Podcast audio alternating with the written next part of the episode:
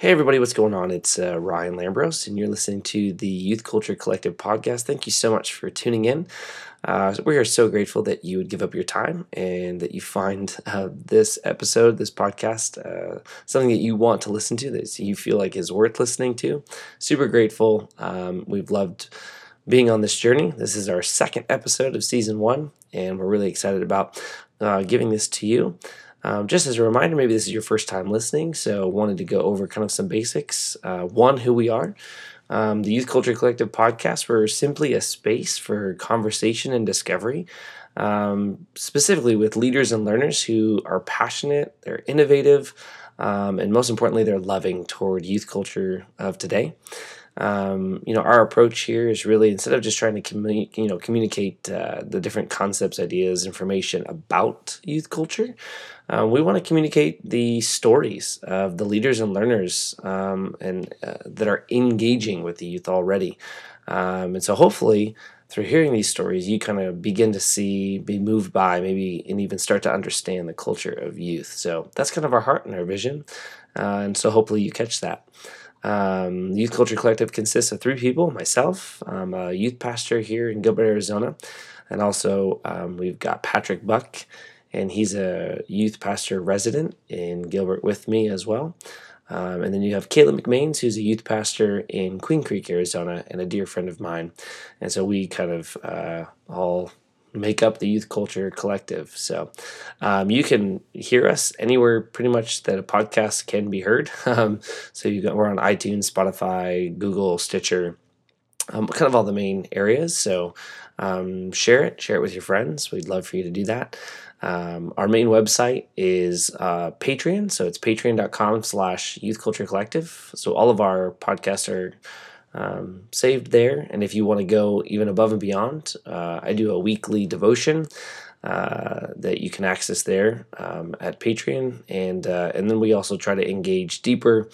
Um, uh, Patrick, Caleb, and I go kind of above and beyond the just the interviews that we do. You can also access them at patreon.com/slash Youth Culture Collective as well. Um, and you can follow us on Instagram at Youth Culture Collective. So um, I'm excited about this episode because for two reasons. One, uh, we are uh, addressing and talking through mental health in youth, which I think is a huge subject, a huge subject that not a lot of people um, know a whole lot about. And so I'm really excited to be able to kind of give this to you and and hopefully it blesses you and, and informs you well on the mental health uh, environment and atmosphere that youth are engaged with right now. Um, the second reason I'm really excited is because one of the people that we uh, talk about this with is my wife. She's a licensed therapist. Um, and uh, and then we also pulled in a young man named uh, Tony, who's also a licensed therapist with my wife at a private practice here in Arizona. Um, and so it's always fun to interview your wife. Um, I think I'll have her on again. She's way smarter than I ever will be. Um, she's so good uh, at what she does. But uh, so yeah, so we tackle on um, just various different questions about why youth are struggling with mental health and depression and anxiety. What are some of the ways that they can find hope? What are the stigmas or the the items uh, that that are addressed in mental health that people don't want to talk about? Uh, why are parents scared oftentimes to find help for their youth who are struggling? Um, and things like that. So uh, I hope you enjoy. Again, share us online, tweet us, tweet about us, post us on Instagram, get the word out. Uh, that would mean a lot to us. Uh, leave us some comments if you liked it, didn't like it. Um, you can always contact us. You can contact me, Patrick, or Caleb. Um, but uh, yeah, so I hope you enjoy and I hope you're having a great and amazing day wherever you're at. What's going on, everybody? It's Ryan here with the Youth Culture Collective podcast. Sitting over there is Mr. Patrick Buck. What's up, Pat? How's it going? You you missed our last episode. You ditched us. I did. But now uh, Caleb's ditching us. So Yeah. we'll see who does better. Yeah, a little yin and yang. Yeah. Um, super excited today. We are talking about the subject of mental health, and we have uh, one of my favorite people. It's my wife. Hi. Full disclosure, Jessica. Um, and you're also a favorite person too, Tony. Don't I'm not Well, leaving you that's out. Tony. Um, both are licensed therapists, and uh, they're going to be talking with us today about mental health. So, good morning, everybody. How are you? Morning. Thanks for being here. Good. Yes. Yeah, this- Tony's wearing his Pittsburgh Penguins gear. It's Saturday. It's Saturday, Pittsburgh, It's hat and Is hoodie. this is this how you guys typically dress? This is- when you meet with people. It depends on how old they are. No, that's why I wear. I woke up this morning and I looked at my wife and I said, "It's hoodie day," because it's Saturday. Which And Pitts, means, I'm assuming Pittsburgh Penguins are your team. Yes. Tony's from Pittsburgh. Nice. Yes, I Good am. times. Well, okay. So, uh, in lieu of that, introductions. Um, who are you? What do you do? Um, and then you have to answer this question on a scale of one to ten. How weird are you, and why? So, However, you want to interpret that question. so weird. Oh, jeez. Can we go first? Yeah. Okay, so yeah, so my name is Jessica Lambros. Um, I'm a licensed therapist here in Gilbert. Um, I'm at a private practice right now with uh, with Tony in Gilbert, and um, on a scale of one to 10, 10 being really weird. However, you want to No, interpret that's it. a really important. Where's the range? However. I am on any given day right in the middle. No, I would say I am more weird, but I like that. I'd probably say like seven or eight All right. because Doesn't- I just say whatever. Doesn't comes Demetri to Martin mind. say the scale of hotness of a girl and the weirdness of the Stupid. girl directly correlates? It's true. See, That is there in you no go. way, shape, or form There you go. me So I'm saying winning. your wife It's is happening. hot. but- But Winning It's at this super game. weird. It's happening. Alright. Yes. Cool. Yep. Tony. Um. Oh, okay. I remember what you asked me. so my name is Tony Ziolko. Z is in zebra. I O L K O. In case you want to look me up on Google. I. I misspelled your name like three times trying to email you. oh, you did. Is Yeah, that why I it's a didn't? fun one to Yes. say though. Um, I am also a licensed therapist. I work with Jessica at pri- our private practice, which is run by Carrie Meyer at Exhale Counseling. I also started working at our clinical director's uh, new PTSD inpatient recovery house, where I provide EMDR services for the guests at that house. One of a kind PTSD inpatient facility, Nice. which is cool. And how weird are you? On a scale of one to ten, uh, weirdness, Yeah. I am Ron Swanson. So Ron Swanson on a scale of one to ten. Nice. Um, any special um, like uh, things that you focus on in your counseling and therapy? Like you said, EMDR. I know Jess, you do EMDR. Any any other specific? I don't know what you call them. Right, um, specialties, if you yeah, will. specialties, yeah. Yeah, I mean, so yeah, so I do, I do um, a lot of trauma focused care. I would say um, cognitive behavioral therapy. It's kind of very eclectic, but very narrative focused. You know, the idea behind story, and we're all having a narrative throughout that. Um, I will see kids all the way down to probably age six, all the way through adults. Um, the And old people. and old. Oh, that's rude. It's not old. rude. Age is Old. age is but a number. Um, older, older senior citizens. Yes, yeah, the aging community is what they call them. Or um, yeah, I, so I see a wide range. The only thing I'm typically not super keen on, specialty wise, would be couples. I do if I have one client, they bring in like their spouse to do some work. Yes, I just don't usually do couples right out the door. I'll refer to to sweet sweet Tony over here for that. So yes, Okay. uh, trauma EMDR is our my extra specialty. yep. Um, but I think trauma is everything. Uh, you're anxious probably because of trauma. You're depressed because of trauma. All that stuff. So um, conflict resolution. It's all trauma based. So Alright. I focus it all on trauma. But I love couples because. Um, well, when I was a pastor, I did a lot of that premarital counseling and stuff like that. So it's like an area I like, but also because it's like my time to channel my inner Dr. Phil. so I'm like less like compassionate and like I'm more like like hammer down and like let's get to the issue. I know, he's like, guess what I told this couple today? I was like, you said that? And he's like, yeah, it worked perfect. And I You was just, like, do you say it in the Dr. Phil accent? Of course. uh, no, but as condescending as he does. That's so rude. All right, so excuse me.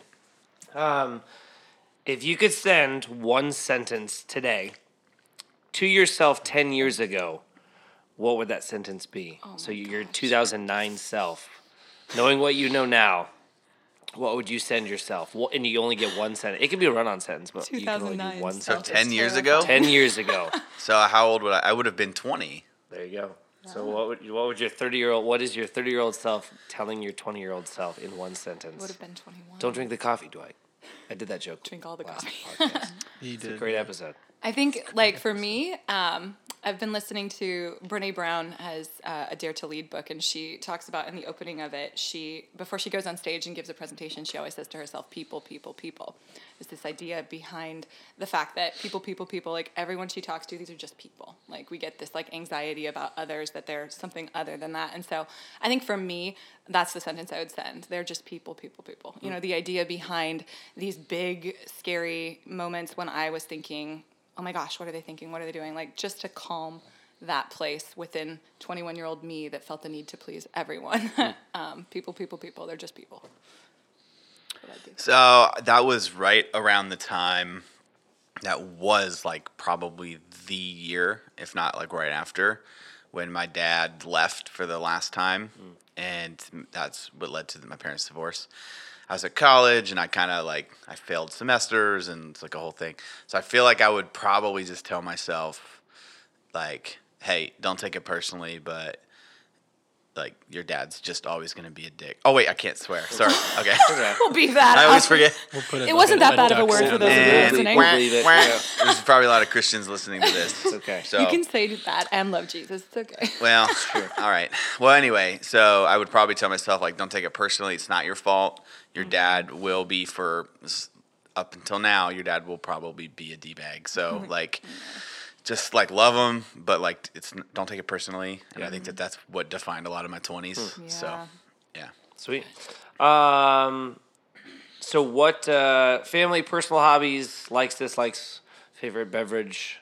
What if you could tell anybody mm. anything about you what would you tell them briefly? Oh um, well, so I'm married to Ryan Lambros. Usually, I That's just me. Yeah, I usually just get referred to as Ryan's wife. So I love that I got my name inserted You're in welcome. today's podcast. Thanks, guys. Um, Progress, yeah. So, all right. Um, we have two boys. We have seven year old and five year old boys. Um, hobbies wise, I oh man, um, we do a lot of stuff with youth. I really enjoy youth. I just like people. Anything with people.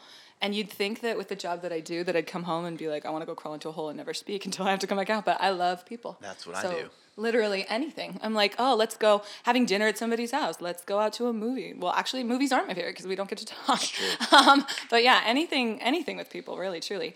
Um, what was the other one? Hobbies, interests, little favorite Likes, beverage. favorite beverage. Oh man, I love all the people who work at Dutch Brothers. Like seriously, love them. Those lines, though, those She's lines, lying. those She- lines. my So, wife is a Starsucks lover. I It really like the, the teal recovery from BlackRock for energy drinks, and I Oh, like now the. she's bringing that in. Stop it! Shh, quiet. I'll edit that out. That's, And a, that's I, like I like the word. I like the uh, SLP from Dutch, and I like uh, hot white mocha from Starbucks. All right. I like beverages and people. You don't discriminate. I don't. No, I like I like everyone and everything. Tony? Um, I'm I'm married. I have two kids, a six year old and a four year old.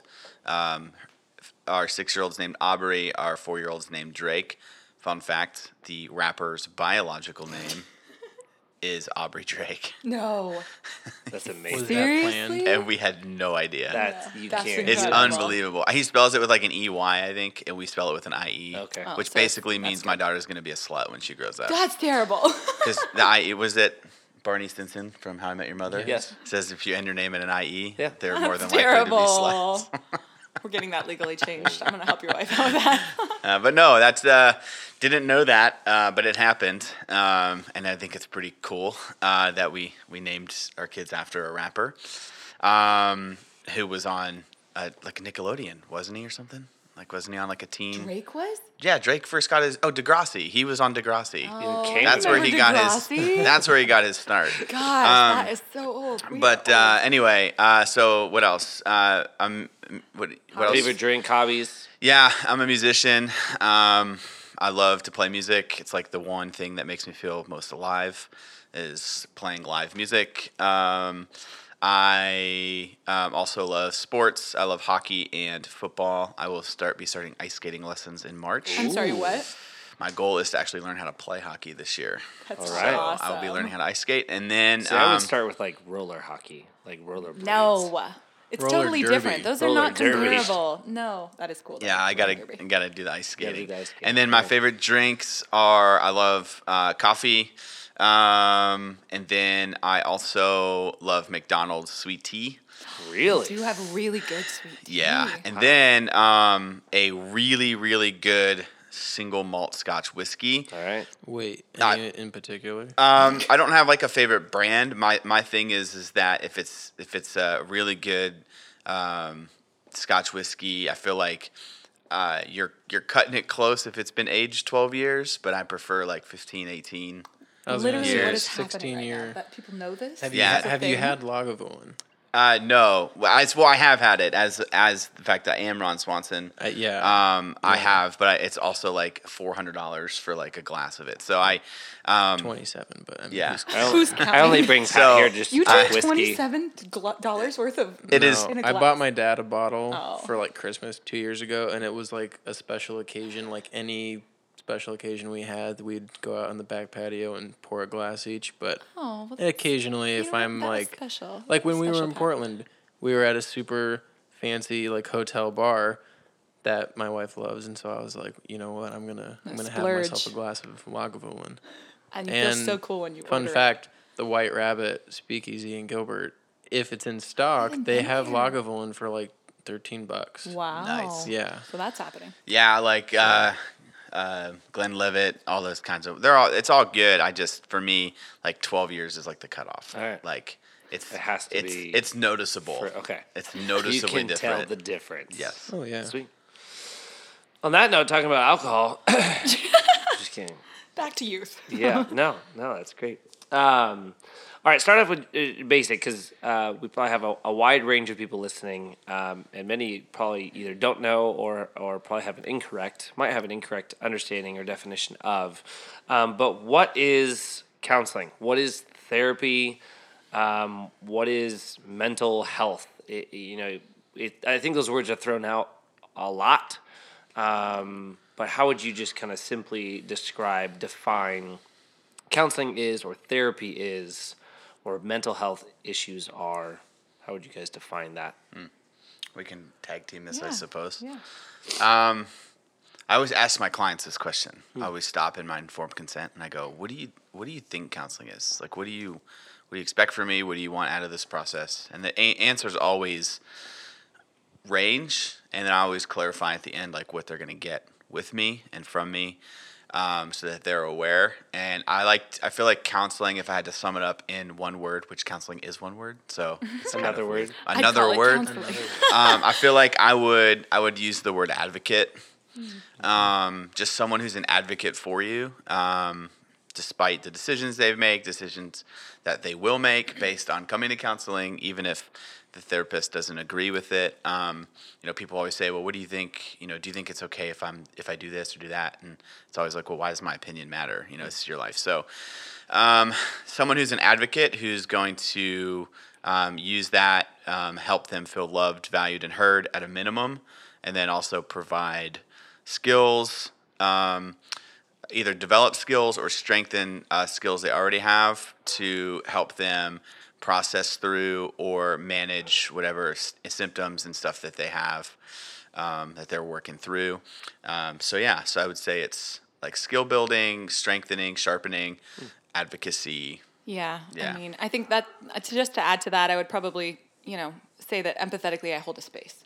That's what I just tell people is like I'm just here to hold the space for you to speak and share openly. The loneliness that I think happens with mental health, where people, even if you have an amazing friend or an amazing family member who cares for you and wants to hear you, they still only give you so much time and then they're uncomfortable with it and they want to change the subject or they want to fix it or they don't know what to do with it and so they you know any number of responses and so i think it's just giving someone the space to share whatever they need to share loving them and and guiding them normalizing like hey you're not alone in this because a lot of people come in and say like i'm crazy i'm doing this and i was like good then i've seen i've seen 10 crazy people today like who are all suffering with the same thing and they're very normal people like throughout their you know lives too so just normalizing the fact that like we all go through these things it's just whether you're coming in for help for them or not you know what i mean? We all can relate to i think those places when people come in and you know what i mean experience that stuff so mm. just holding this space while people process through that and what tony said the skills and walking through whatever they're needing to walk through Sure. Yeah. So what what is who, uh, uh, based on those definitions, who would you say needs counseling? Who and when? And it could be. I mean, I'm not trying to set up a trick question. It Who could be like doesn't? everybody. You know, it, No, that's literally, the I answer. but mean- like, but based on those, on those, it it would sound like the natural answer would be everybody does. Everybody. I mean, I want an advocate. I want a space. I want to sure, feel. yeah, I want that all sounds that. nice.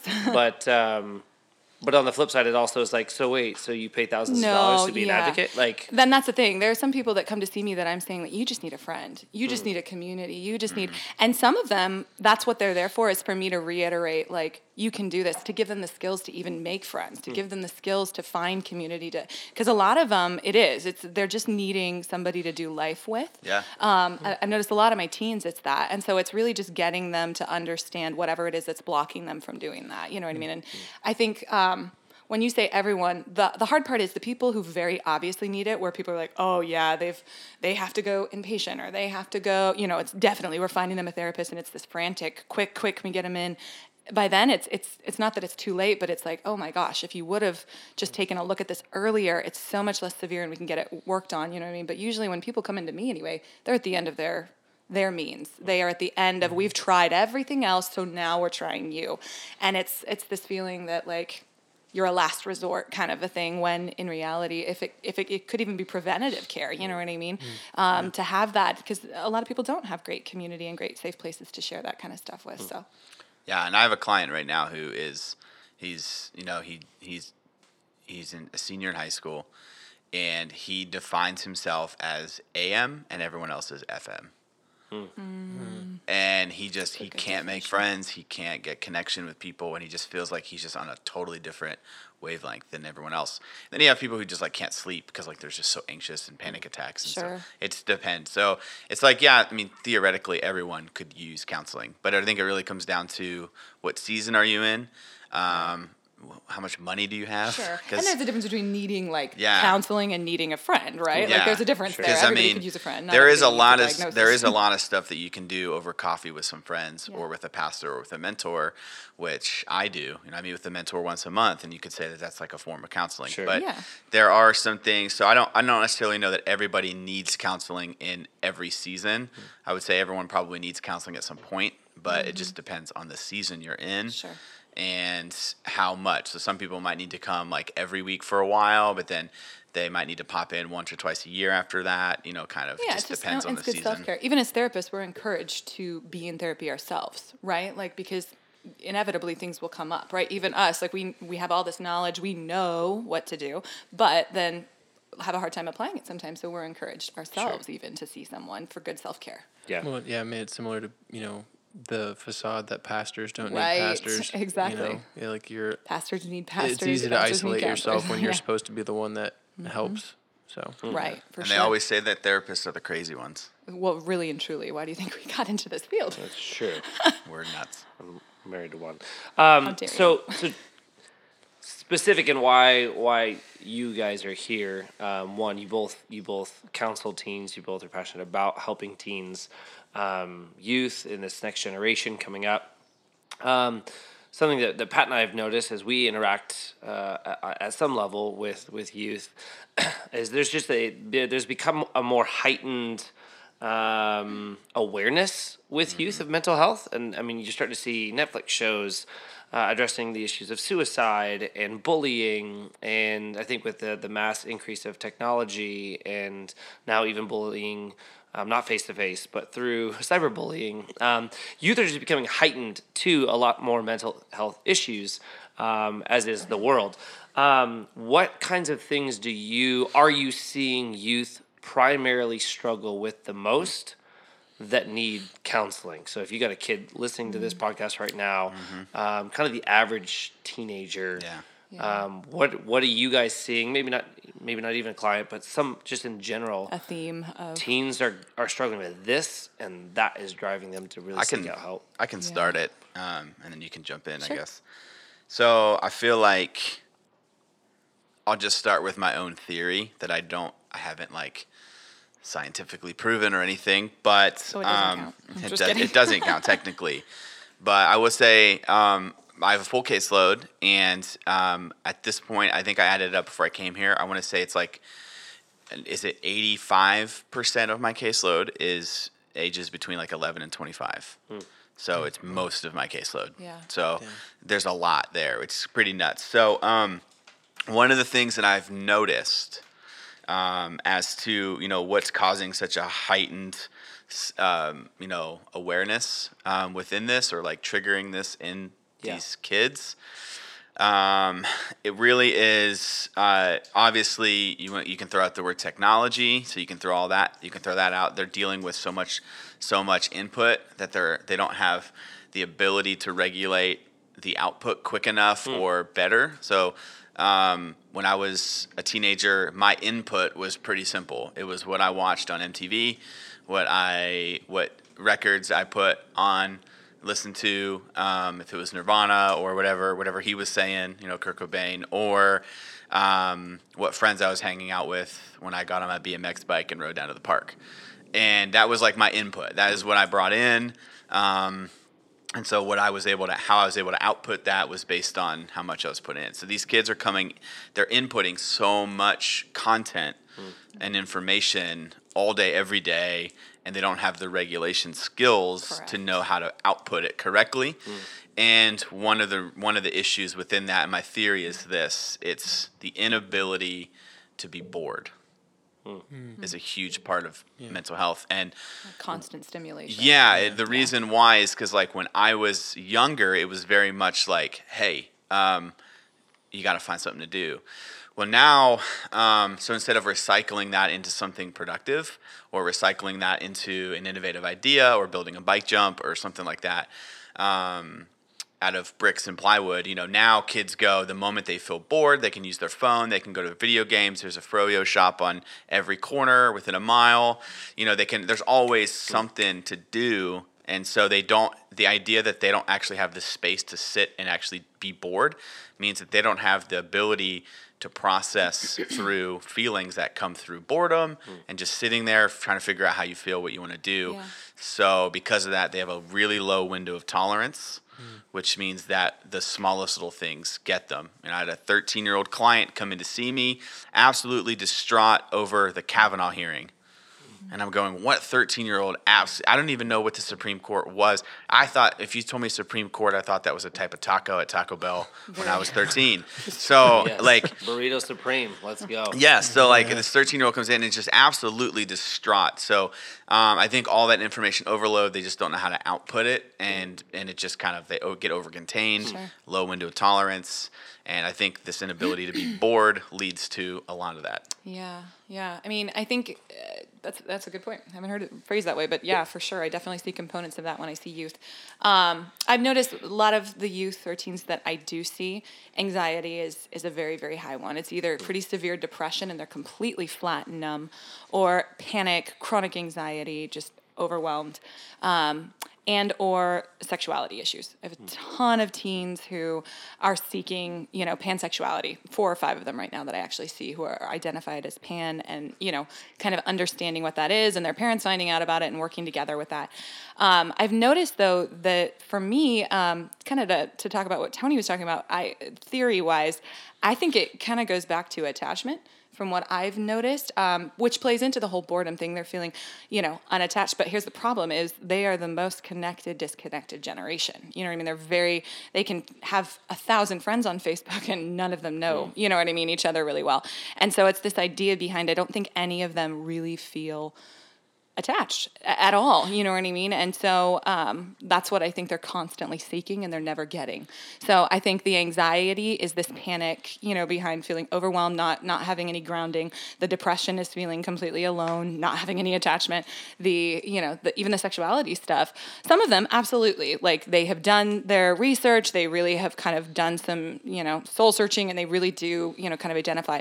But I do have a handful of them. It's like 50-50 where it's just like that's what they're grasping for because of the attachment that it brings with others and the identity that it gives. So that's kind of what I've noticed. A lot of them coming in with those kinds of issues. Yeah. So so what do you get? What do you do? Um, what what are what are solutions that you walk? I mean, obviously not. I'm not asking for a counseling session, but There's time for that uh, later. yeah. um, but like, what how what are things the average teenager, the average youth can what hope do they have? You know, like I, I I'm in the middle of reading a book right now, and it's technology is not going away, and it's not getting uh, worse in the sense of. Um, it's a deteriorating thing that will just fade out in the next 10, 15 years. It's going to Not a fad. progress. It's yeah, it's, it's going to around. progress Yeah. and get more integrative and more self-driving cars so that we can be on our phones safely while we're driving like that that kind of progression so what are things that you are offering youth what are things that youth can do um, to help that with the attachment. We are so starved. We yeah we were just talking this morning pat and i um, we don't have front porches anymore. We have back porches. We we're privatized. We pull into our garages and we're and we're, yeah. we're done. You know like Definitely. so like what do we um, what kind of hope can you give youth that are in the middle of it? They're like they can address it. Like yes i agree with you. But that's my world. Right. that's my life. What what do you do Yeah, I mean, um, hope wise, I I don't think technology is not the bad guy, right? Like that's just what is the newest, you know, mask that the you know that we're trying to blame. Um, really and truly, it's our um, refusal to be vulnerable. I think is what it is, and we've always found ways of numbing that or separating that. In in any generation, it's always something different. You know what I mean? This generation is just technology, um, and I think it is it's more widespread. This this technology is huge. It's it's it is bigger in the sense of it touches a lot of our lives versus some of those other things that, that were used were not as prevalent. So, um, I mean, hope wise, I think what I notice when a lot of kids come in to see me is just human interaction. Most of them have like my anxiety, my anxiety kids, they have anxiety because they don't know how to talk to people. They prefer to text their friends rather than go hang out with them. They prefer to, you know what I mean, do all of this stuff via phone or via social media rather than in person. And they panic when they do in person. They don't even know how to read each other's body language, you know, stuff like that. So I've, I've noticed tremendous amounts of hope in just getting face to face contact and, and even like hugs and telling them like you're doing great. They're they're just like blown away. I had a client the other day who, you know, I was telling her, I said that feeling. She goes, Well, I have to be able to have my phone after nine. Her mom told her, you know, like you're done at 9 p.m. Well, that's when everybody talks. That's when the good conversations are had. And I said, I'm, I'm like thinking in my mind, like, what does that mean? And, and she's like, no, not like that. She's like, people deeply talk at that point. She's mm. like, people will call me and talk to me for two hours and it's deep stuff. It's not just the like, hey, what are you doing? It's like, let me bare my soul to you. And they deeply desire that. And I said, well, where, you know, you long for that. When do you feel that? You know, who else do you feel that feeling with?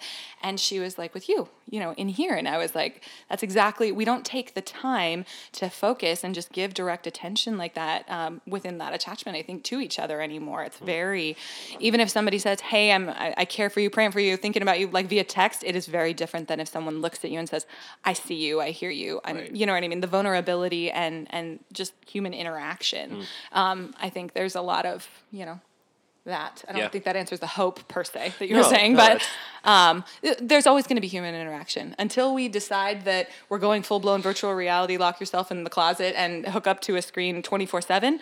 There's always that. And I think that hope gets found when they do that. I've noticed they do that and they desire more of it, and that cycle kind of continues for them. Yeah. Um, I think the other thing, it's easy to just blame technology. Yeah. Um, I mean, I, I feel like, you know, the the one good thing about being a clinician is understanding like neuroplasticity and understanding how the brains work, which can means change, yeah. that it doesn't scare me because I know how adaptive the human brain is. Yeah.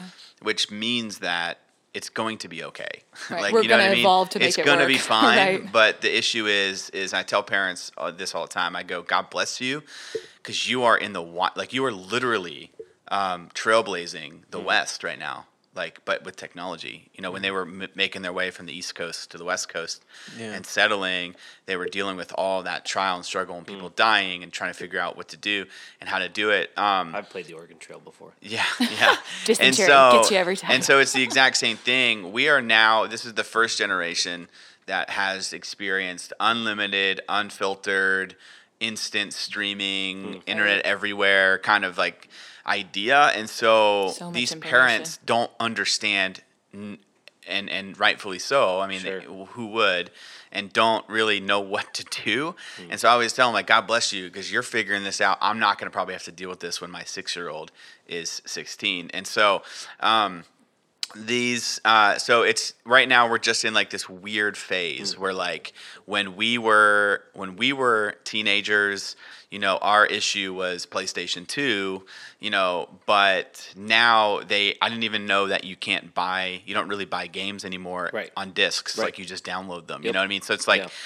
Um, so anyway, I, it's not going anywhere. It's going to be okay. I just think we're in this weird Wild West trailblazing Mm. season as a culture where parents are freaking out because they're like, "What? What do I do?" Like, there's no way to like monitor things. Like, they'll ground their kids from Snapchat, but then their kids will like download the app and then delete it real quick, Mm. and then like when they give their phone back, and there's like no way to know or track that, and like, so they they can't really truly even punish these kids or like discipline them in ways. And so, um, you know, I use like my, my biggest thing is like uh, the solutions wise is just working on trying to build that window of tolerance.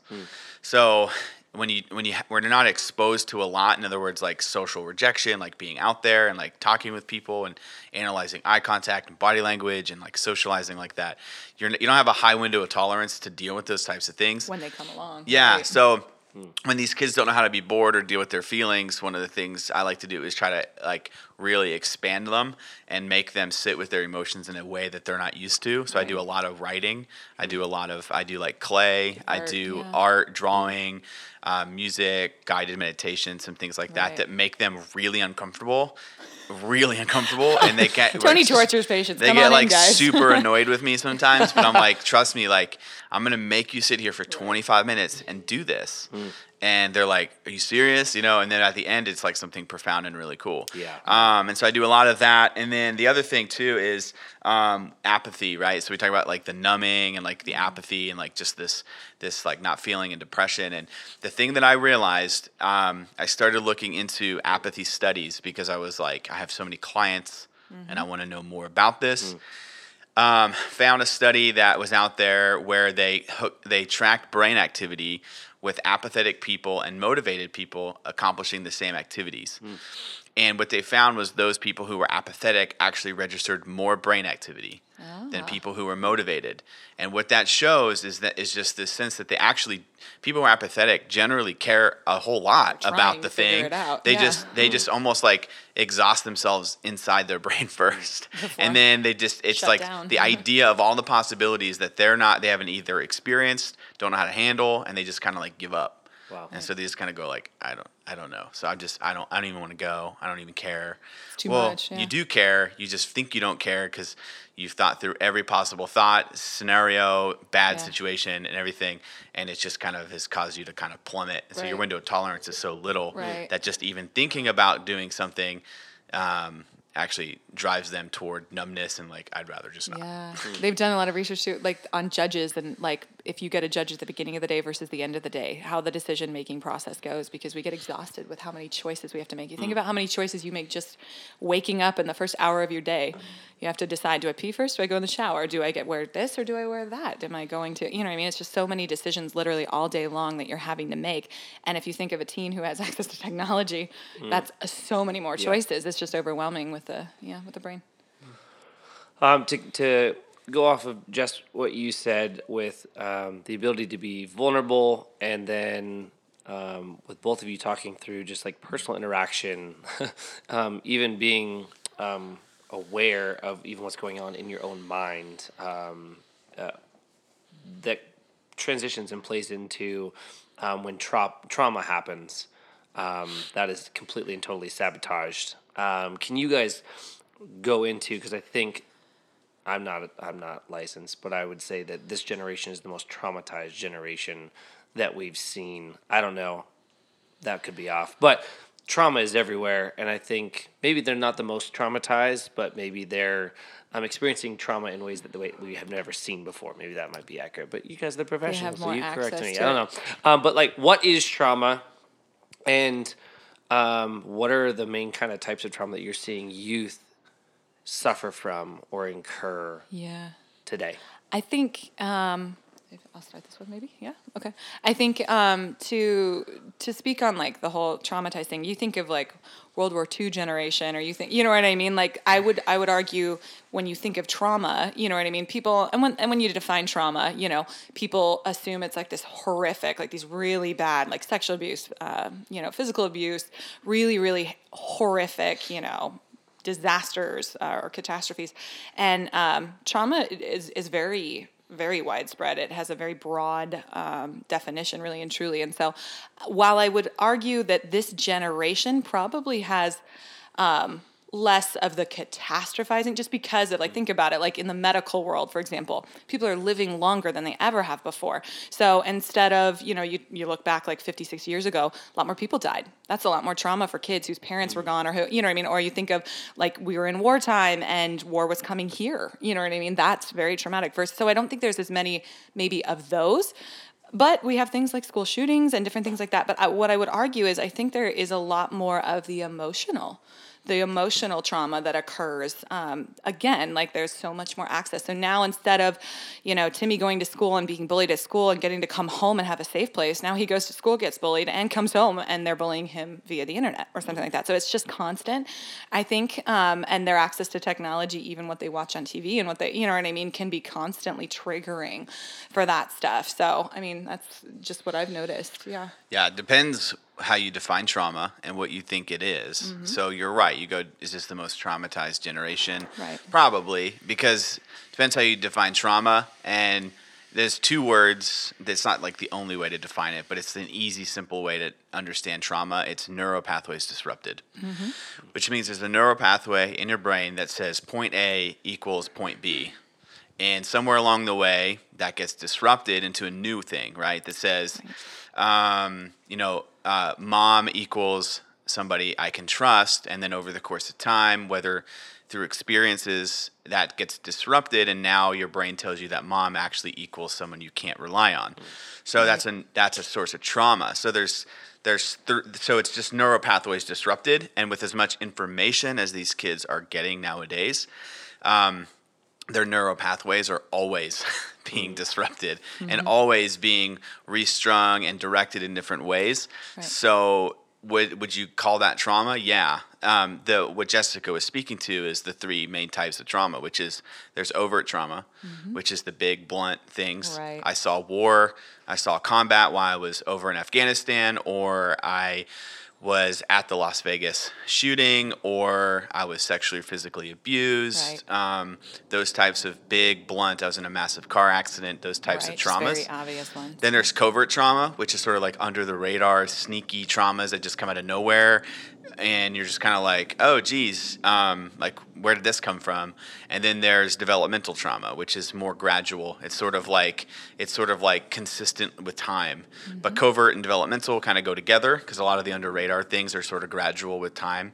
That emotionally distant parent that you know, um, over the course of seven years as, you know, in elementary, middle school, you come to realize, like, okay, uh, this is no longer a person I can rely on, which is a source of developmental and covert trauma, kind of just comes under the radar. So that's sort of what trauma is, which then Yeah. trauma, because of that, um, because those neural pathways get disrupted, that triggers your survival parts, which Right. basically just says, like, hey, it's, I'm going to shut your prefrontal cortex off right um, Send you to because yeah, because you're you're not we're, we're not we're not safe. We're not going to waste our Mm-hmm. time trying to analyze: is there danger? Is this is this a safe place? Because based on our neural pathways, the uh, experiences, um, we've already established that more than likely this is a dangerous situation. We're Mm. not safe for you. So essentially, when you get triggered, your brain goes, "Don't think you're not safe. Survive."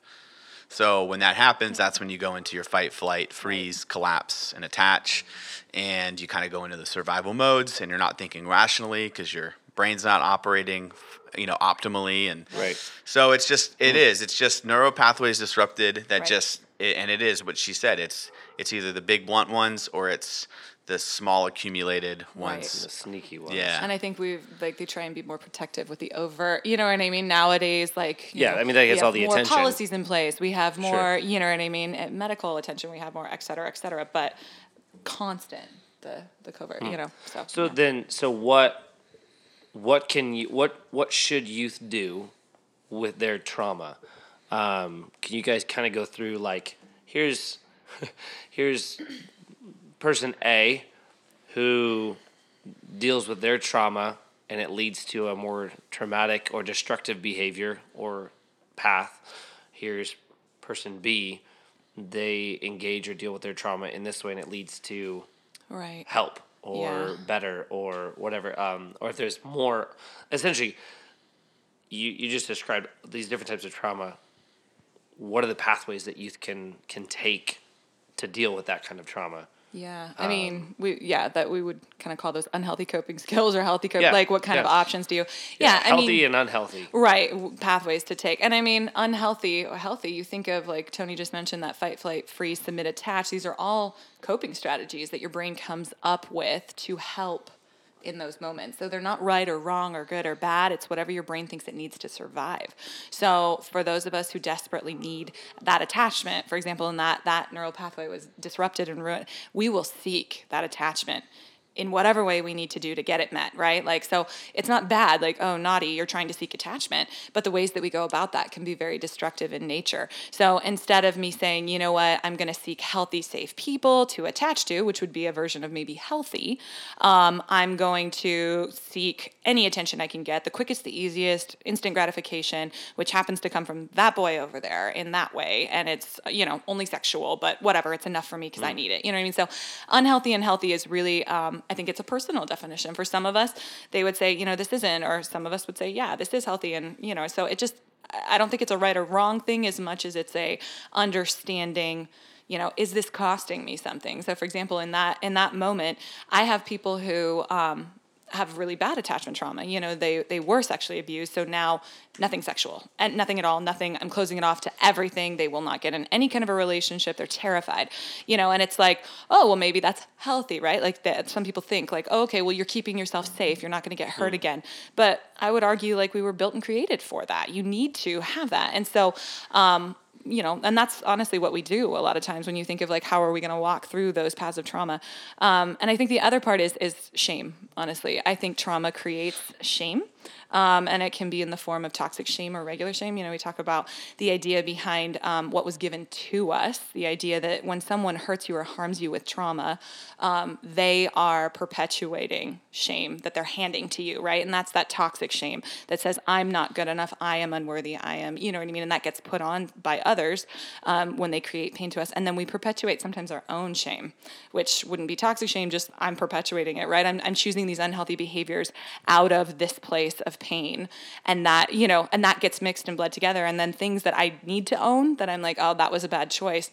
But I also think that thing that was done to me that wasn't my fault, I also think that's my fault and mm. my choice, right? And so like it's it's kind of helping clients untangle what trauma has handed to them and what they've perpetuated out of that so that they can own what they need to own and hand back what they don't, what isn't theirs. So, so what you're saying is the the responses to the trauma, it's it's not a right wrong. So the fight, flight, Freeze, submit, attach. Freeze, yeah. right. right. Collapse So those those are those are the natural responses to trauma. It's what you then do in those responses Yeah. that can lead Correct. towards The difference is are those survival parts running the show? Right. And if they're running the show, Right. you're not regulated, you're not healthy. Um, because listen, you can be in your normal part and you can see, you know, a yeah, jackass driver. Crap, sorry. You can see a, a jerk driver driving down the road and he can cut you off and you can kind of flip him off and be like, you know, you, you, idiot, you know, and then 30 seconds later you're fine. That's a real quick baseline and you have an emotional burst and you come back down to reality um, you're going to have those moments. That just means you're quick, more quickly regulated, and it's not running the show. You're going to have that quick fight response, and then you're back to baseline. Right. But when you're when you're triggered into trauma, you kind of get in that fight or that avoidance or flight. You get into that freeze or that give up, surrender, collapse, or that attach, and you just they start running the show, and that's really that's really where the problem is. I I experienced a lot of sexual trauma when I was younger, and I feel like given the type of trauma that I wa- I went through, I'm still for the most part quite regulated given my circumstances. Um, but kids nowadays, they have an AP test and they have panic attacks. No one was having panic attacks over AP exams when I was in high school. Right. Which it just goes to show the types of stuff that are triggering these kids nowadays. And so, what can you do with the trauma? Um, rewire those neural pathways. Mm-hmm. Mm-hmm. You can rewire. That's what EMDR does. That's Correct, the point of right. EMDR. But it's not just EMDR. Like you can do.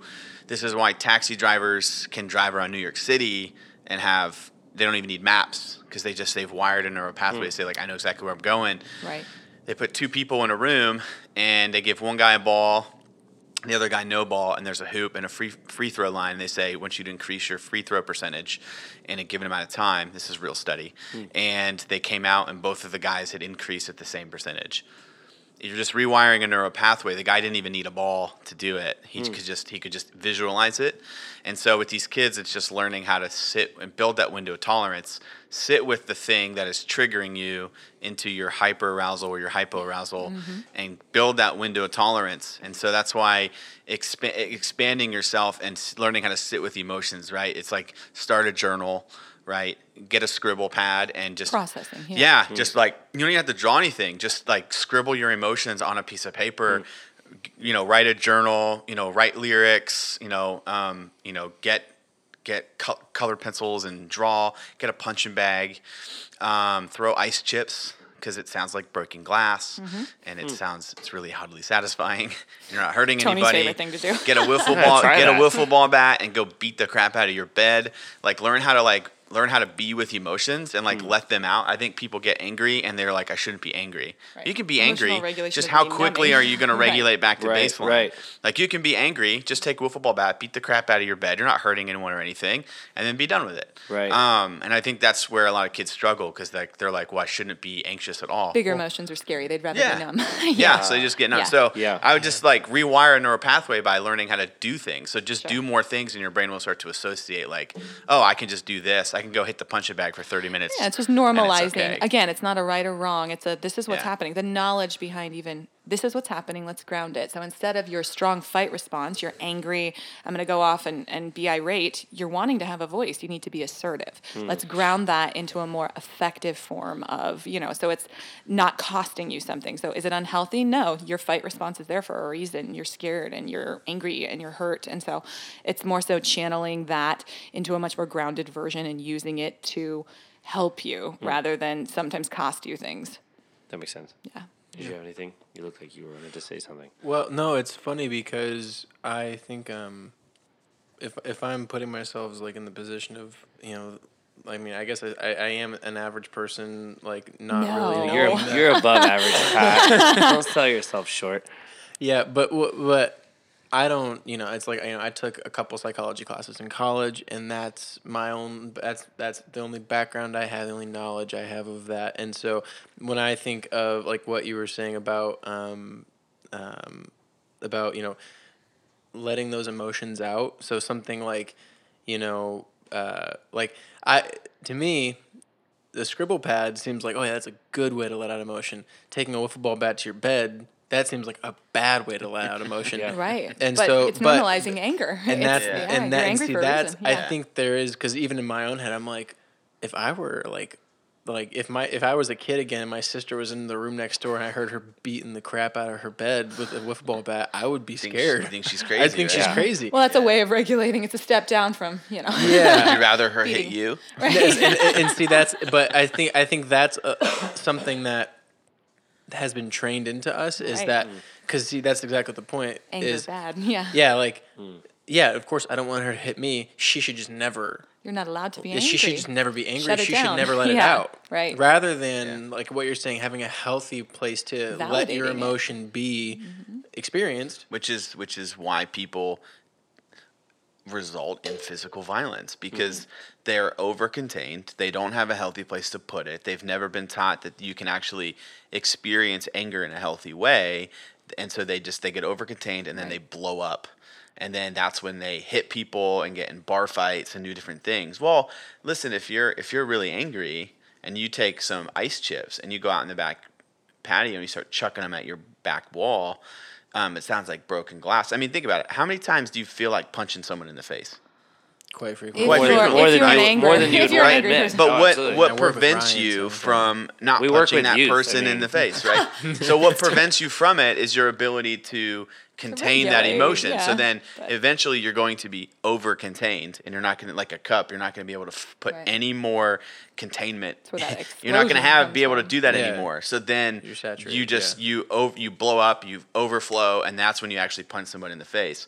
Well, if you take a wiffle ball bat to your bed, you're letting that emotion out. Like it's okay to like want to like swing a bat And and that's a ma- physical way of doing it. I think there's lots sure. of different ways. I have a lot of clients who they get so angry, but they have been taught shut it down. There is no room for you to have a voice here. It's, it's like I've noticed a lot of my angry fight clients. It's it's the voice. They have no voice. They have no say so. They don't get to have an opinion. Mm. Yeah. And so they they get angry because that's not we are designed to have a say so, right? Yeah. Like and I just it's just yeah. I always tell clients as long as it doesn't affect or impact anyone else in your house or anyone else you're in a relationship with or hurt anybody else.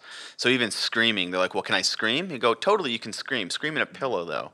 Because now you're affecting everyone else in your house. They can hear you. Sure. Your neighbors can hear you. It's kind of disruptive, and so as long as as long as you're putting that in a safe place, like if you can scream in a way that's not disrupting everyone else around you, like just scream in a pillow, you know, and it'll be okay. Mm. try it next time. But. Jess, Jess is right. Like the shame is a hu- the hugest part. Like learning what to do with your shame, and it's because shame is identity shaping. 100 percent. The Mm-hmm. Difference between shame and guilt. It's okay to feel like a disappointment, but it's not okay to say I am a disappointment. Right. So if you feel like a disappointment, that can fade. That'll go away. You can do whatever. Like I- I and it so it's learning how to get that anger out where these kids Right. go, well, if I feel this emotion, then I must be X, Y, Z. Right, right. like, well, that's not true. You No, just- but- and trauma trauma sows in those lies. Negative belief systems are created out of trauma. So Yeah. Um, so, obviously, young people uh, living with parents or parent figures, um, it's it's just been interesting to watch. I know, Jess, we've talked about this a lot too, um, and we were talking uh, before this of just you know you guys can do such so such amazing work with young young people, um, but then they're going home. Um, and oftentimes, maybe not often, but there are times when um, parents are uh, just don't get it.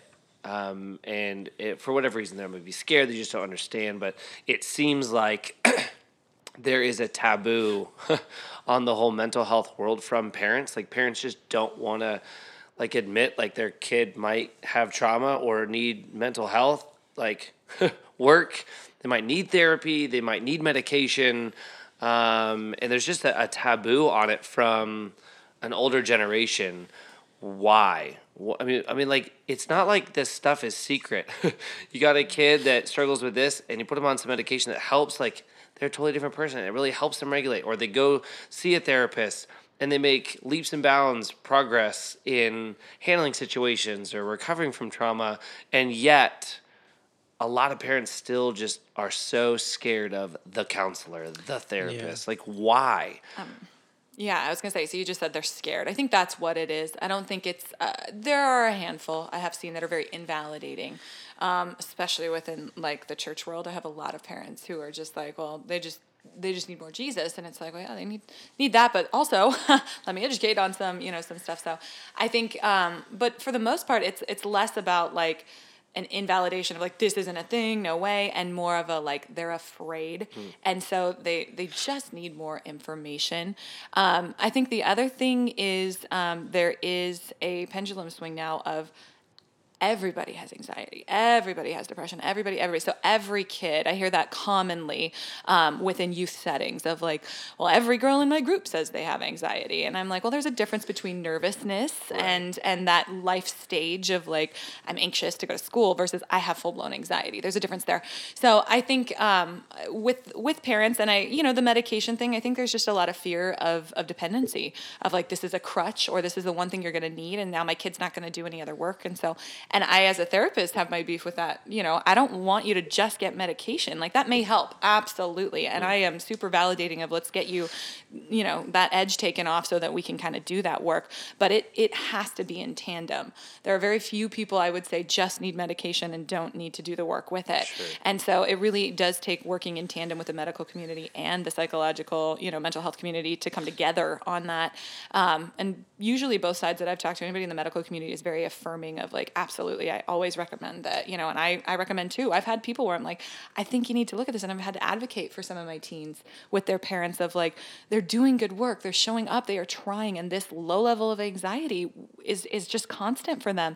And the confidence that it's killing, you know, if we can just get some of that to cut off a little bit with some of that medication, I think they could do better work. I think they could even move mm. farther.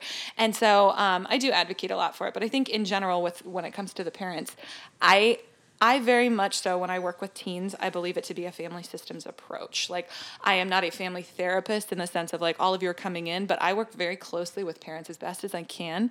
I give the kid a safe place to share, and we even have confidentiality um, limits that, you know, we can not share things with parents that kids share with us as long as it's outside of that harm to self, harm to others type stuff. Right. And so, giving them a safe place to share, but always encouraging. I don't work with a single team that I'm not like, and we're bringing mom in next week. You need to work on that with her, and we're bringing dad in, and we're, you know what I mean. So, I I always kind of encourage that together so that the parent feels just as much informed as the kid because they need just as much education. Every parent right. that I see is like. Can I come in? Can you tell me how to help them? Can you, you know what I mean? Mm-hmm. Every parent I have is so affirming of like, I want to help. Mm. Please educate me. How can I be a better parent to understand my kid's anxiety or whatever? So, same with you, Tony. You've noticed.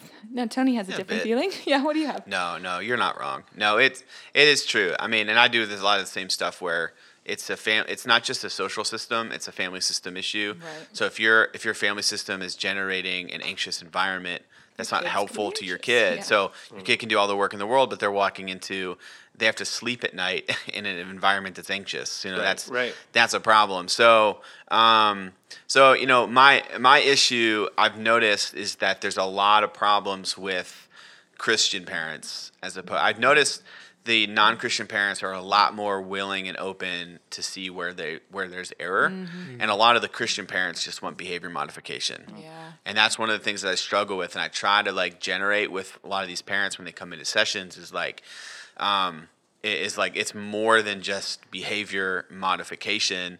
Um, and a lot of these uh, a lot of these parents and, and a lot of churches they they they really pound home this idea that like you just need biblical counseling you need biblical counseling. And they reach out to me and they're like we saw you used to be a pastor. That's why we want to come to you. And we want biblical counseling. And it's like okay well sometimes even if your faith is 100% real the last thing you want to do is talk to jesus. Mm. and so telling the student that they just need to go to youth group or go to winter camp or pray or just worship like that's not like doesn't help anything. Mm-hmm. and so um, i just think this this idea around that like biblical counseling is like the golden ticket. It's like it's not. In fact it's most of the time not helpful. Sure. Yeah. and so, yeah. And sometimes and you can't access that and, until you work through. Like they're so anxious yeah. they can't. You know. And so I, mean? I get parents that come in and they're like, "Well, he's super depressed. He used to be a really good kid," and I'm like, "Oh, well, what happened?" And they're so like, he's "Well, he's." They, they, go. They go. Well, he's he's vaping. I'm like, Wait, so he's depressed because he's vaping? They're like, well, yeah, he's vaping and he's sneaking out with his friends and he's like uh, looking at porn and so he's just like doesn't seem to care about anything anymore. He's just like he used to be such a good kid, and I'm like, well, he's also 16. So what I mean, right. I don't understand like right. how is this how does this mean depression? You know, and these parent a lot of these Christian parents mm. like they get mad. They'll call me and they'll text me and they'll be like, it's not working. You know, I we want to go to every other week because we don't think counseling is working. And I'm like, it's because you want behavior modification. Mm. And a lot of these other parents who aren't necessarily uh, Christian, um, they're more open to the ideas of like how their their family system is affecting their kid, and so it's uh, it's a really weird place for parents to be, especially in the Christian culture, sure. because there's a huge stigma. Well, what does it mean if my kid has mental health issues? That means that he's obviously like you know this whole idea of Jesus as a healer, and like well, he shouldn't be struggling with this stuff, and it's just so it's like a weird. It's like these parents they just like the parents create so much of the problems Hmm. with these kids and it's really hard and i sit in sessions with a lot of students and i just go dude bro i can't help you i don't know what else i mean we can work on you but like like i can't change mom or dad like Sure. That's why I bring them in. I bring them in and I say we got to confront them on this. I Well, see it too. We mom and dad need and a lot a lot of the times the christian mom and dads don't want to come in Right. Like Yeah. they reluctantly come in for like one session i do some psycho ed and then they're like out and they like don't want to come back Hmm. they usually drop them off and then they leave and they have me run the card on file Maybe that's what we do for a date night. So and so it's like Right. like you want to pull the parents in and they're just like Yeah. they're just like disengaged like they're just like fix my kid Right. he's used to be a good christian boy go to youth group and now he's smoking he now he's vaping Right. and it's like well that's not like he's also 16 so like And we gotta Yeah. figure out Wait, where that I always tell him like Yeah. it's developmentally appropriate. Doesn't mean it's right, but it's developmentally Sure, appropriate. Sure. So like I know, and, and a lot of the, the non Christian parents like they're more engaging and less taboo about it. Like more like there must be something something here. My Yeah, my yeah. kid's anxious. and- But you know what I've noticed on the on the flip side of that, I- I do have parents who come in like that from church world. But if you can, because it is a need that we have, spirituality in general, no matter what your belief system is, that is a huge component of who we are. You know what I mean? We we all have the capacity to to reach into that place, and I think if you can get those those Christian families on board, I have noticed in that capacity they do. They come in very timid, very reluctant. Are you trying to use these tools instead of Jesus, instead of you know? And if you can do both, if you can educate and calm to understand that the tools that we use are God given, um, and and then the two can work together, that's the ultimate win. I've noticed the most success if you can get those two together because it is the kids who come in who say, I want nothing to do with my church because my parents blah blah blah blah blah, and the parents are like, I just want that, and then you calm that system. The kids do come back around and they do seek that for themselves, and it may look different than their parents, but they seek it wholeheartedly for themselves, and that you know combination of understanding their brains, their bodies, their minds, their souls, all of it together is is very holistically healing from what I can see. If you can get all of them Yeah. together, yeah. Yeah. Yeah, I mean, and there's we we see this all the time, and we're constantly attacking it. Um, you know, in, in youth ministry and church, you know, as in general. But there's just this. There's always the weird, um, like false dichotomy of sacred and secular, yeah. and nobody, uh, like most people, don't actually like ever delve into that to realize that God doesn't separate the two. You know, it's like, well, if if this is like, like you guys talking about like with biblical counseling versus like, you know, professional counseling, and Sure. and these two, and it's like, well, what's the difference? And it's like, well, mm-hmm. one is using like scripture only, and it's like, well, do we do that elsewhere in the world? Is is it is are other th- like if it's not purely like using scripture and you know, is it not is it not God given? Is it not? And Right. and that's the hard part is that you, and then you run into you know these worldview differences and Right. understanding like well, you know, it- God didn't create crap. He created Yeah. everything good, Right. and if everything in this world was created good, that means that there's nothing innately bad. Right. And it's just what we do with it. And so I think it's, you know, that's helpful. But I think like the phrase that always comes to mind, I think I don't know who said it. Maybe it was Judah Smith, I don't know, but the it's okay to not be okay. Yeah. And that's like something that I don't know when I heard that first, but that was huge. Yeah. And I use that like even with like fifth and sixth graders Yeah. to be able to tell them like, hey, Right.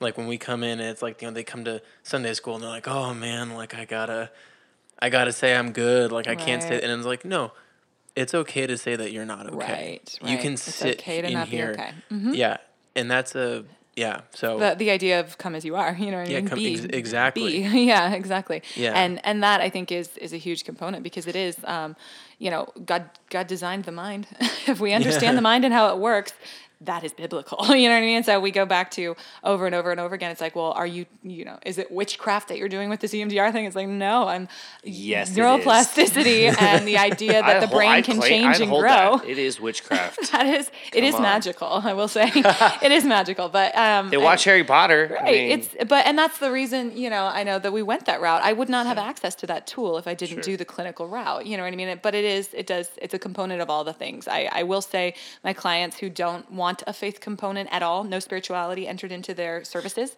um, no matter what it is. I'm I'm affirming of wherever you're at. Let's talk about, you know, you're Buddhist, great. How is that incorporated into your into your life? Because you need to have that spiritual component. You know what I mean? I think it, we're all created and designed to have that need. And so um, I've noticed my clients who don't have that at all, they only can go so far. Sure. I can give them all the tools in the world, and there's still something there. You know what I mean? So Yeah, it's- we're it's not a- we're not just physical component. beings. Right. We're not just Right. emotional beings. There is a we're not spiritual just component Mind, to mental body, this. mind, body, spirit. Right, Yeah, exactly. It's we're- holistic. Yeah, it's one one thing. yeah. Right. Um, so kind of even what picking up, piggybacking off of uh, what Pat said, um, and I was just thinking through this too. Like, um, you know, I'm married, have two kids, Really? um, live life, and I hear I hear uh, counselors say all the time, like, you know, so much is developed when you're little kids, when you're youth, even into college, and like so much is developed. Um, and I could think back, like, oh my gosh, like yes, like the things that I've, my mind developed, uh, my perspective developed on things during that during that period of my life. Um, how do you encourage youth? Because I feel like it's such a pivotal time. How do you encourage them, the the ten to twenty one year olds, that hey, it's like you've got to be open with this. You have to be vulnerable to say this happened or I'm struggling with this. Right. How do you encourage them or what are outlets that they can have to because the for, at least for me, I just suppressed it. Just push it down, push it down, push it down or I'll deal with it later. Right. Um, you know, how do you encourage young people to, To be stay. open to, to go it's not okay. Something's Right. not like like getting them to say, "Hey, it's okay to say you're not okay." Right. Um, I, I feel like that's where I think there's so much fear that comes in is I, I see kids saying, I'm not okay. And I see parents saying, You're fine. You're fine. You know what I mean? And that's where we talk about the invalidation is huge because um, parents not validating means they, they feel unheard. They feel like it's not a thing. I can't talk about it. So who do they talk to? Their friends. I have a ton of youth who I think it's unanimous actually with every teen that I see. There is some component in their friendships and social world of, yeah, my friend keeps calling me and saying she thinks she's suicidal and I have to stay up with her till three in the morning and talk to her because I'm worried she's gonna hurt. You know what I mean? Like there is some component of they're going to each other for that mm-hmm. and they overwhelm each other with that. They mm. can't like I they get so stressed about like I don't know how to help them. I don't know what to say. I don't know what to do. I can't fix it. And so I think the idea behind you know that being you know constant for them. And and so really and truly when they say i need help you know that, that it means it. So if their parents aren't validating of that or they're not able to get that you know professional help if it's that severity community i think is is absolutely pivotal. You know there's lots of lots of access now that i think again you talk about there's technology being positive again. You can look up there's tons of reading material videos youtube like all kinds of access to materials to help you understand what's going on what you're dealing with. Um, lots of connection that way. But also to go back to kind of what tony said about the neuroplasticity within the brain that has actually been found to be um, most susceptible to change. Um, in the young years, that like zero to six, um, in adolescence, and then right after childbirth. So encouragement wise, in Hmm. wait, the like adolescent person years, giving childbirth. The y- mom? No, the dad that's being supported. Yes, yeah. It's, it's, it's something with the hormones. to change right yeah, when you're about to exactly. Maybe both. It could be both. I, I've only known that it's been researched in women. Okay. Um. So, but but so if you in really need to adolescence, change, yeah. girls, get married and get pregnant. I think it's something about the hormones, perhaps. But um, when when you're in adolescence, your brain is is highly susceptible to change. Hmm. Um, and you think about it, like the things that we learned when we were adolescents, you still use every single Yeah, day. It's how you view the world. It it shapes a huge part of your identity. That's why you know they talk about the different life stages in the psychological you know theories and stuff. And and this is a huge huge time period. You are figuring out who you are and what you want. Hmm. So encouragement and hope of like this it's prime time. You have to share that stuff or that's going to get ingrained. And if you stuff it now you are you know you're making two times as many neural pathways that say stuff it stuff it stuff it versus you know what i mean just the average. So definitely you know it's it's, it's time to share because it's you, you're at your best op- opportunity. You know the brain can always change. Neuroplasticity is constant but heightened at that age range which is unique. I think it mm-hmm. depends on the demographic. Sure. If it's a church demographic, youth pastors, parents have to just, like Patrick said, have to really push this. Like, just tell me it's not okay. Like, it's okay. Because what you're gonna get is they're gonna be like, well, it's I'm not feeling okay. It's like, well, why? And they're like, well, I'm just feeling really depressed. Well, why? Well, I lost my phone. Well, why'd you lose your phone? Because I was vaping. and you're like, okay, well, so you're not really depressed. You're just mad that mom took your phone Right, away. right. So it's then like getting them to admit that they're not okay, and then helping them filter through because they have a low window of tolerance. Yeah. And they don't have any regulation skills or not good ones. They don't know how to sift through like when they're just like when they're just like bummed out about a consequence or if they're actually depressed. Mm-hmm. And so it's like getting to understand well like well of course like you were vaping you're not allowed to vape so you Clinical lost your phone like that's not different. depression. Yeah. So yeah you're bummed out about losing your phone well of course you would. So of course you think mom is annoying like why not right? I'm 30 my mom's still annoying. I love her right but like Sorry, Mrs. so it's like it's like learning how to like you know getting just being that per, that mentor that person that gets the kids to say they're not okay and then when they tell you why then you you know being that voice that helps them sift through and filter like like is this really something Normalizing that or yeah normalizing Yeah. it just being like oh well it's not really you're not depressed you're just But don't you tell just- a youth that. just that will. this will That you're will just it's well. actually just this you know and so you know i a lot of times students in, in sessions would be like you're just telling my mom to give me more consequences it's like well yeah you need to have, to, you have the more the more consistent your consequences are the less it's attached to your identity and the more you attach that consequence to the action and then the more the higher window of tolerance you get because now you're just like learning how to deal with consequences for your actions like Boundaries.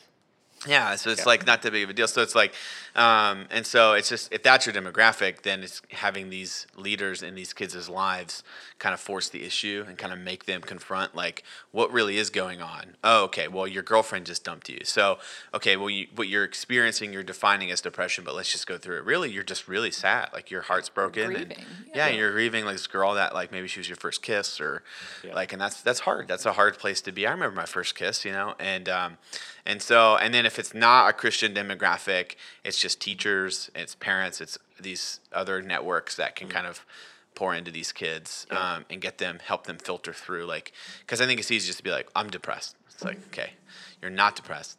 Right.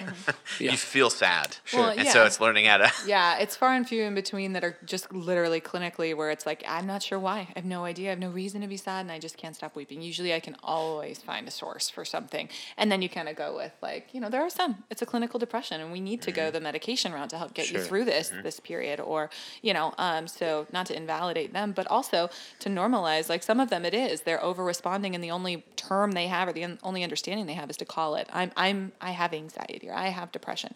No, you are anxious or you are sad. But some of them do. Absolutely. There are some who have, you know, that component. So last question: um, How do you, or what could, what would you like to say to a young person listening um, that even the wide range um, has gone through something um, highly traumatic, not traumatic, uh, not not highly traumatic, but um, is wrestling through stuff like. How can you, or what do you say to give them that hope that this can, you can get through this? um, wh- why would they believe that? Um, I'm, ju- I'm just convinced that there's a suicide epidemic around that it's Yeah. easier to just end it um, because there's no hope, and it's it's this it's this um, it, it's better to be dead than to be alive. At least the pain ends. There's no hope in sight. Um, and as two two people in the profession of literally, I see you as hope givers, um, validators, advocates to say um, nothing is too big. Um, we can get through this. You can get through this. Um, you will get through this. It's going to be hard work. It's not like it just magically happens, but there is hope. Um, like, what do you what do you say to a young person who um, genuinely just feels like it, there's there's no way. There's absolutely no way I can get through this. Yeah.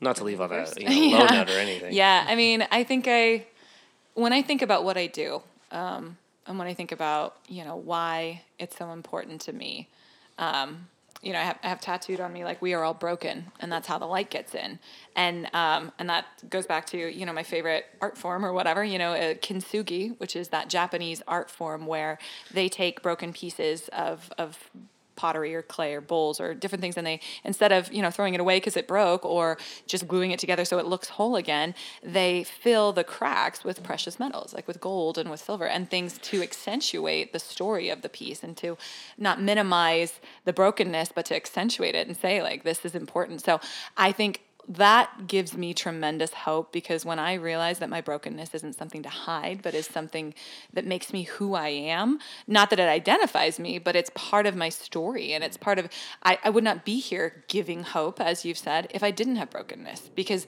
there wouldn't be a place within me that relates to and empathetically understands where most of the people are coming in are coming from, you know? And so um, I, I think, again, that, you know, goes back to God uses our stories and God, God meets us right there that our brokenness is, is right exactly where he comes in where we've reached the end of ourselves. So i i really think when when i think of youth and i think of like the brokenness that they're in because it is it's it's such a devastating time period of like you're expected to do it on your own but you're still a kid but you're still you know so many different components going on is you know it will pass.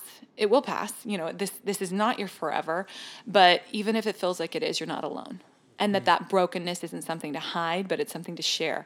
Because and i found that to be so healing again you know that goes all the way back to everything i've kind of reiterated that the attachment you know is um, that's why we feel so alone. And so when a kid shares i'm broken and another kid shares me too. Mm. and it's like this instant like gold of like that's when the light gets in. That's when you feel like you know what? Like you're going through something i'm going through something but i'm not alone in it. And the loneliness i think is honestly when you talk about suicide that is the main echo of all of it is is i'm alone. I'm alone. This pain hurts so bad. Nobody understands me. Nobody can help me. I'm alone. And it's you know what i mean?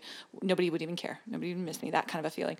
Um, and so that that's kind of my my hope giving of that is you know we're all broken that's where the light gets in you know like open share that and and attach and, and meet somebody right there. Like god meets you right there so. Yeah um our pastor said something on our uh, our fuse weekend which is like our church's like um like local like camp like summer camp kind of thing. And then the church does like a, a big service to celebrate them. And he he preached a sermon and he his three points in the sermon were um come honest, come messy, and keep coming. Mm. And it was so profound that we got it. We got it printed and put on our wall in our living room, um, tied with that verse that you. Um, Psalms thirty four eighteen. Thirty four. I always, I always, I never. That's also tattooed it. on my body. Yeah, God is yeah, close Psalms to the thirty four eighteen, and just that, you know, that's that was the verse that you you told me kind yeah. of reminds you of it's not okay to it's okay it's to okay not to, be yeah. not be okay. Mm-hmm. So like letting them know that like just come honest, come messy. Don't clean yourself up before you come. Right. And then keep coming. Um, that you don't have to like come messy, get cleaned up, and then stay clean. Like mm. that's part of the process. And one of the things that he talked about in that sermon was was that God loves you and likes you, not just loves you, but likes you right now the way you are, not who you're gonna be, mm-hmm. but right now how you are, how you are right now. Like he likes you.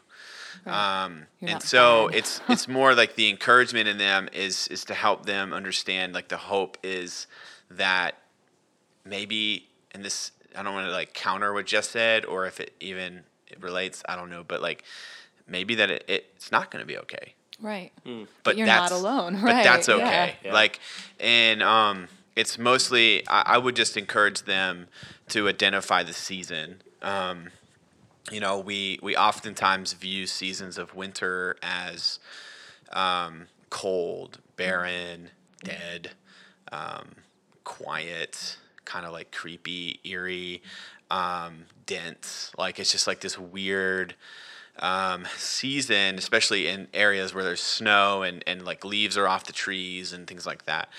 But one of the things that John and Melissa Helser from uh, Bethel and um, Cageless Birds talk about in uh, one of their songs is that um, the idea behind um, the seasons is that there's clarity in winter.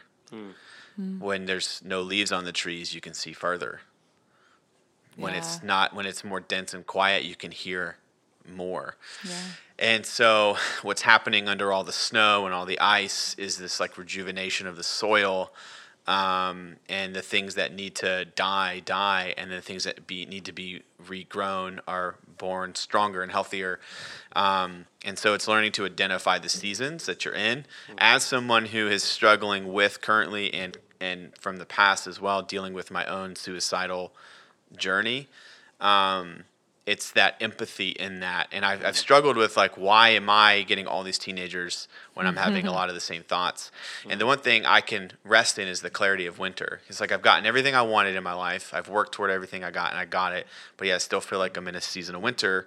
And the only thing i can pull from that at the moment is i have a whole lot of clients. I actually have one client who actually did shoot himself in the face and didn't successfully kill himself and it's a current client that I have, you know, and my ability to actually be in a dark enough place to know like I was like close to doing something like that gives me an ability to tap into a part of myself that like really knows that feeling and I feel like he's even expressed to me that like not a lot of other therapists have been able to do that Right, Right. right. where it's just like God's got this, or like Yeah. these Right, all these like silver little line it. sort of like this thing. But he's like, you, I feel like you like get it, and I'm like, Right. well, I do get it because I look at you and I see like maybe what I could have done, Mm. and so my my hope for them is just learning how to sit with other people who are feeling those same things, and just rest in the clarity of winter. Um, if you're in that season. And so my ability to sit with my own struggles allows me to empathize with other people's struggles um, and see them really for who they are. And then he can do the same thing for other people. And so mostly it's like that seasonal winter, it's like understanding that like maybe it won't be okay. I don't know. Like maybe your dad will always be that way, or maybe your mom will always be that way, or maybe um, your parent died. Well, that's never going to be okay, right? Right. Like that's that's a hard thing to deal with, and so um, it's learning how to how to take that seasonal winter and say, um, yeah. wow, like this isn't okay. Maybe it won't be okay. And but when spring comes, the things that needed to die have already gone away. Yeah. But it's gonna things it's gonna be it's gonna be a rejuvenating spring. Um, and so just sitting with that clarity, but learning how to sit with your own not okayness, messiness, Yeah, That's hard. Allows you to be there for other people too. And or right, and it, the only capacity you have to understand that grief or that pain. You know, a lot of people say I have a lot of clients who have a lot of grief and pain like that, depression, and they say people say the stupidest stuff to me. you know what I mean? Just like Yeah. just don't open your mouth. You know what I mean? Kind of Yeah. thing. And and you only kind of really understand that when you've been there yourself. you know? Yeah, and it's one of those things like when it, when someone is like really depressed, um, like sometimes like someone is just like, well, you just pray to Jesus and do these things, and it's like, listen, uh, I fully believe. You know, in the power of the, re- the redemptive power of the gospel, but sometimes you want to take that prayer and you want to shove it up your. Yeah, yeah, it's like, because yeah. right now you're just you're not there, you're not in that headspace. right. It's okay not to be okay and right now. Yeah. and so, I mean, that article in October that came out said that what was there in the East Valley, which is Gilbert, Chandler, Mesa, Queen Creek, stuff like that. It's in October, this last October, that in the East Valley, there were 31 suicides f- within the past 15 months of October. Yeah. So, um, and uh, I think it was like the East Valley Tribune posted or whatever and uh, and that's so true to the epidemic and i think a lot of people they hit winter and then they give up Yeah. they hit their Yeah. season and they're like i don't know the point of this Right, right. and so it's like it's it and i remember being there and i guess that's the point Sure, is like sure. learning how to sit with that clarity and be like what does this mean Right. Right. That's huge. Well, thank you guys for your Yeah, time. thanks for Great having us. conversation, and uh, have a good rest of your Saturday. Thanks. You Boom. too. You too.